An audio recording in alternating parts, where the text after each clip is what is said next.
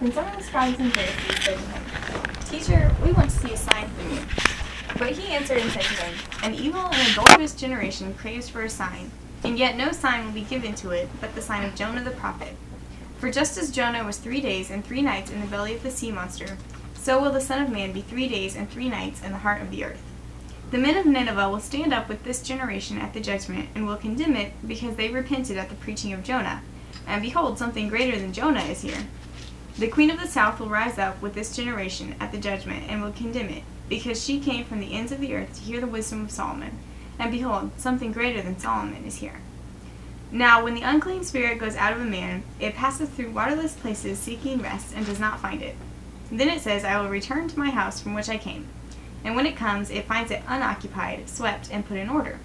Then it goes and takes along with it seven other spirits, more wicked than, than itself, and they go in and live there. And the last state of that man becomes worse than the first. That is the way it will also be with this evil generation. In the context in chapter 12, you see escalating conflict between Jesus and his enemies. There were those controversies about things Jesus was doing on the Sabbath. Then there was that whole big discussion about whether Jesus was casting out demons by the power of Satan or not. And you can see that his enemies are really, uh, you know, on the attack and trying to discredit Jesus any way that they can. And so they come up with a new approach to that in verse 38. What do they do? Ask for a sign. Do you see a problem with that request? They've already seen the sign. Yeah. I mean, it's like, uh, what else would they want? You know, this would imply Jesus had not done any miracles. But look all, at all the things he'd done. And uh, it's kind of a studied insult. It's kind of leaving the impression Jesus lacked credentials. Well, what's Jesus' answer? Will he perform a sign on demand? No sign shall be given. Yeah. He is not a circus performer. You know, he, he, he's not just here to gratify some appetite for wonders. If that's what they're into, Jesus will not do that. He says, no sign will be given it. But what sign? Jonah. Yeah.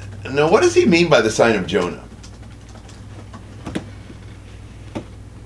Well, he compares it to himself being dead for three days, just how Jonah was in the fish for three days. Yeah, Jesus was buried in the earth. Jonah was buried at sea, both of them for three days, and then they were brought back to life, so to speak.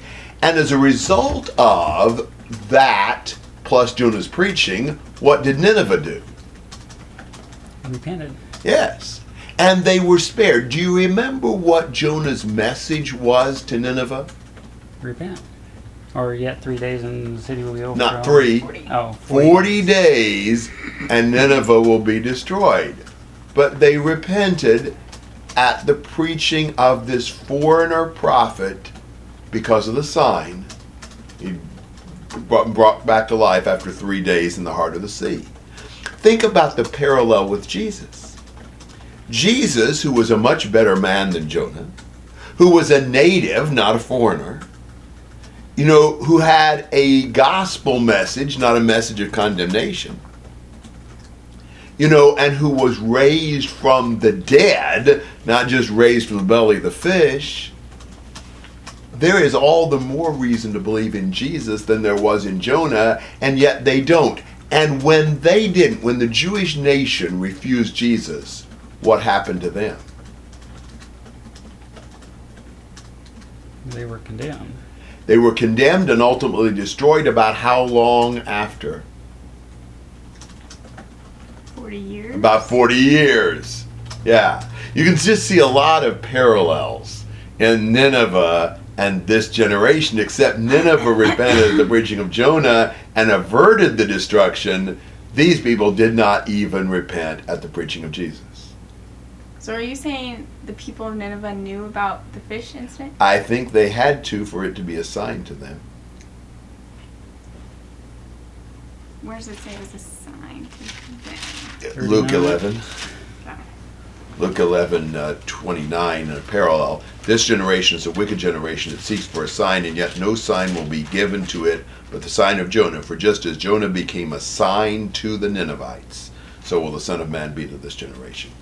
So I think the idea of Jonah being a sign is that that's who he was assigned to, which means to me that they had to know about that, which explains to me why they repented at Jonah's preaching. Oh.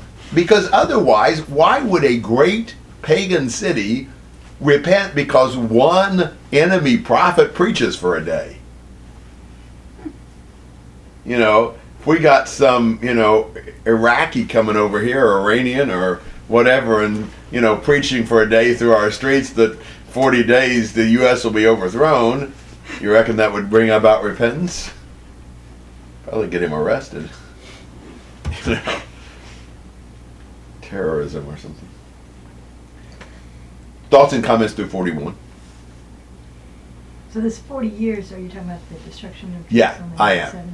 He doesn't draw that point out, but I think that's at least an interesting comparison. Maybe he had that in mind, maybe he didn't. But, you know, they got in 40 years what Nineveh would have gotten in 40 days. Caleb. It's interesting how Nineveh only got one sign and they repented, but these people, um, Jesus gave them many signs, but they didn't repent. That's exactly right. It's just uh, really outrageous.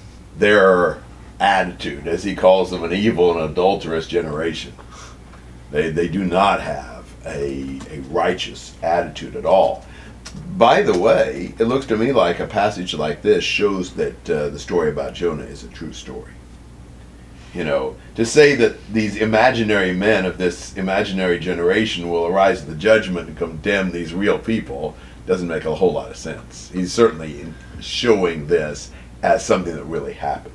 And in connection with that, the Queen of the South, who came to hear the wisdom of Solomon, she came a long ways for that. They've got somebody a whole lot wiser than Solomon. And uh, so they will be condemned by people like the men of Nineveh and the Queen of the South uh, because they repented and glorified God for much lesser reasons than this generation has to do that. Is this the only place where they ask for a sign? No. Uh, In Matthew, they do again in chapter 16. Um, 16.1, they uh, ask him to show them a sign from heaven. Which may indicate, I don't know if they wanted something, you know, cosmic sign or something, I don't know. That's, I think it's just a trick, it's a technique. You know, keep asking till you finally find something you can't do, and then start, you know, harping on that. I always thought it was kind of possibly the idea, you know, he says no sign will be given. Um, you know, that he's not going to force them to believe it or cr- do something that would prove it to them if they don't believe what he has already done, which kind of fits with the whole idea. Nobody's forced to believe it. We're by faith have to believe the evidence. Absolutely. So they've they've had the other signs, which should should have been sufficient. Jesus never feels compelled to make them believe. And I think, I guess we can do the same thing today, though. If we're if we keep looking for something, especially answers to questions that there are no answers to, because we're just not sure and we just don't know, and we we want we ask everybody because we want the definite sign. it's like we're doing the same thing. God, show me a sign. Show me a sign from heaven, and then I'll be good. Well, we have all the reason that we need to believe. You know, we may we may wish we had more answers. You may, we may seek to know more of what God's revealed, but we have sufficient evidence on which to base our faith. And God did not make it to be something that was impossible not to believe. He could have. He could have done this in such a way that there was no way we could have avoided believing. But I think he does present it in such a way that it sifts people's hearts. And those that have good hearts believe, and those that don't can find excuses not to do so. And I think that means a lot when it comes to our teaching people. That, you know, we can't just say, well, I'm going to convince this person. Well, Jesus didn't. God didn't. They could have. I mean, you know, we can't, but they could have. But they didn't choose to do that. God intended for the gospel to divide people. And everywhere the word was preached in the New Testament, some believed and some didn't. It always separated people based upon their heart and character. So when we preach the gospel, some will disbelieve. So did we do a bad job? No, the gospel just did its job, which is to separate the believers from the non-believers. Other thoughts through 42. Well, he goes on, I think, still talking about these people. To talk about a demon that's cast out of a man, and then it tries to find a rest, but it can't find any. That's kind of ironic in view of what Jesus said in uh, 1128. Maybe the demon didn't try to find rest in the right place. you know, Jesus is the one who gives rest. A demon's probably not going to find it. Um, and so when it doesn't find it, where does it go? Back where it came from. Yeah. And what does it find there? Unoccupied, swept, and put in order. And that provides a wonderful demon opportunity. He goes and gets out, gets uh, seven demon buddies. There's room for them too. And the guy turns out worse off than he'd been before. If we are uncommitted and uh, unemployed, we're a prime target for a hostile takeover. You know, Satan loves a vacuum. And so if we get the bad out of our life, but we don't replace it with good, we're just vulnerable to get into even worse shape. When they when they try to get rid of the bad, but they don't replace it with the Lord, then they'll just get worse and worse because they're not really allowing the Lord to fill them back up. And in our life, how many times does Jesus or does Paul or somebody use put ons with put offs? It's never just put off, it's put off and put on. You know, we fill up our life with righteousness after we get out the wickedness. Comments and questions? How does this relate exactly to what he was saying? Well, I think he's describing these people, Which people? the the pe- the evil and wicked generation. That they are people who have not they don't have God in them. They're empty. And so they that's why Satan keeps filling their heart. They they you know Jesus has been trying to cast out the demon, but when they don't put the Lord in his place, the devil just comes back in in worse situations. So I think that this is a description of this evil and adulterous generation. He says this is the way it'll be with this evil generation. You know, you guys are just going to keep getting worse because you never, you know, fill your life up with with with me. I don't know if this is his point, but it also makes me think of like the self righteousness of the Pharisees. They may have emptied out like murder and adultery and you know sins like that, but since they didn't fill it up with the right things, now they appear righteous, but they're even worse than before because you know they're self righteous and stuff like that. Yes, good point. Why does it mention waterless places? That is an interesting point. I don't know. I, it makes it look like that demons don't like water. Now, that might be the case, which, if it were, it makes it really especially funny when the legion of demons wants to go into the pigs and the pigs go berserk with the demons inside them and stampede off the cliff and are drowned in water. you know, if demons really have an aversion to water, then that would make that story even more of kind of a touche, where uh, they don't uh, they don't expect the pigs to react that way, but they do. The problem, though, with that view, at least that would have to be explained, is uh, Mark chapter nine and somewhere verse twenty-two where the father asked for Jesus to heal his son from demon possession, he said it's often thrown him both into the fire and into the water to destroy him. Well, that demon didn't seem like it minded the water. So I don't know. Uh, you know, it's kind of a kind of a mystery to me. Uh, but those are those are at least some things to reflect on. Those are the only two places that mention water. That's the only two places I can think of.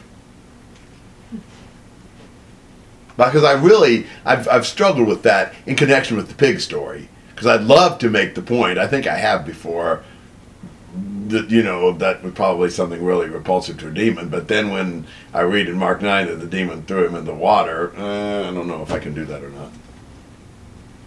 What is a demon like fire?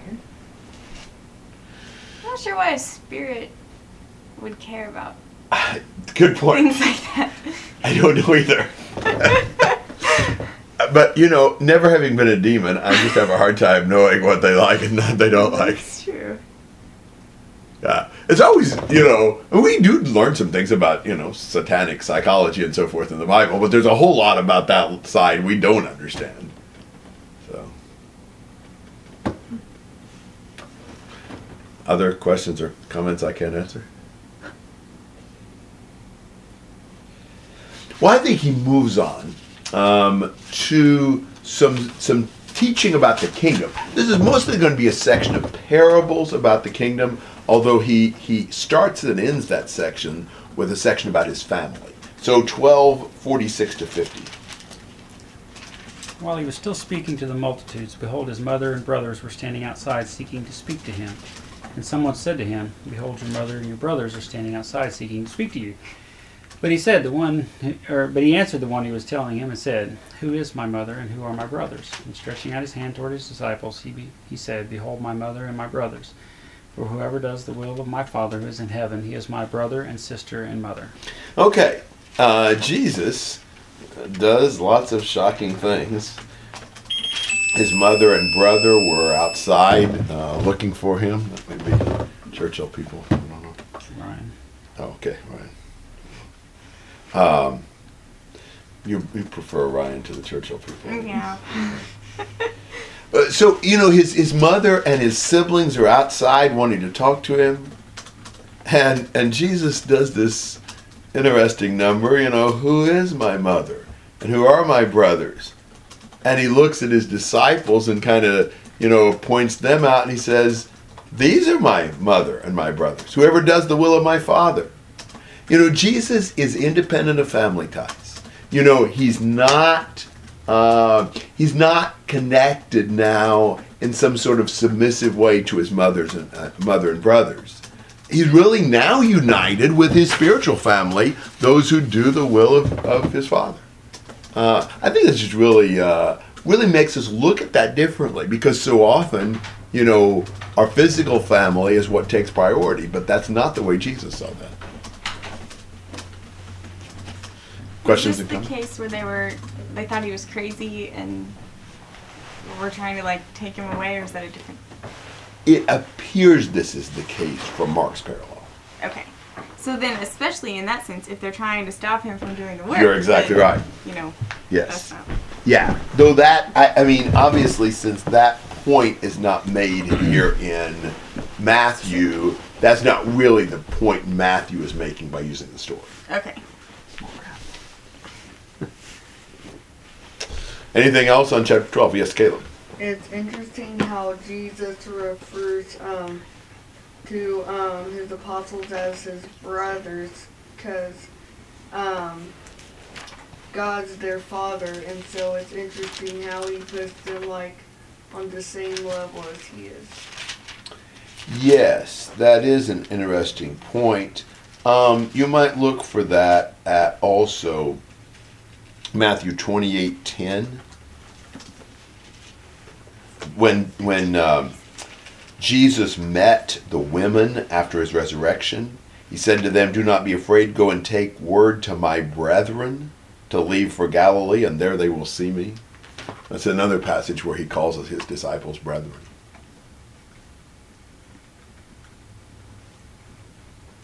All right. Other comments or questions? Doesn't it talk about that in Hebrews? Yes, Hebrews 2 cites a, a passage from somewhere, Psalms or something, where he calls them his brethren. Yeah, good point. He's our older brother. All right. Um, well, we have these parables now that explain the kingdom. Um,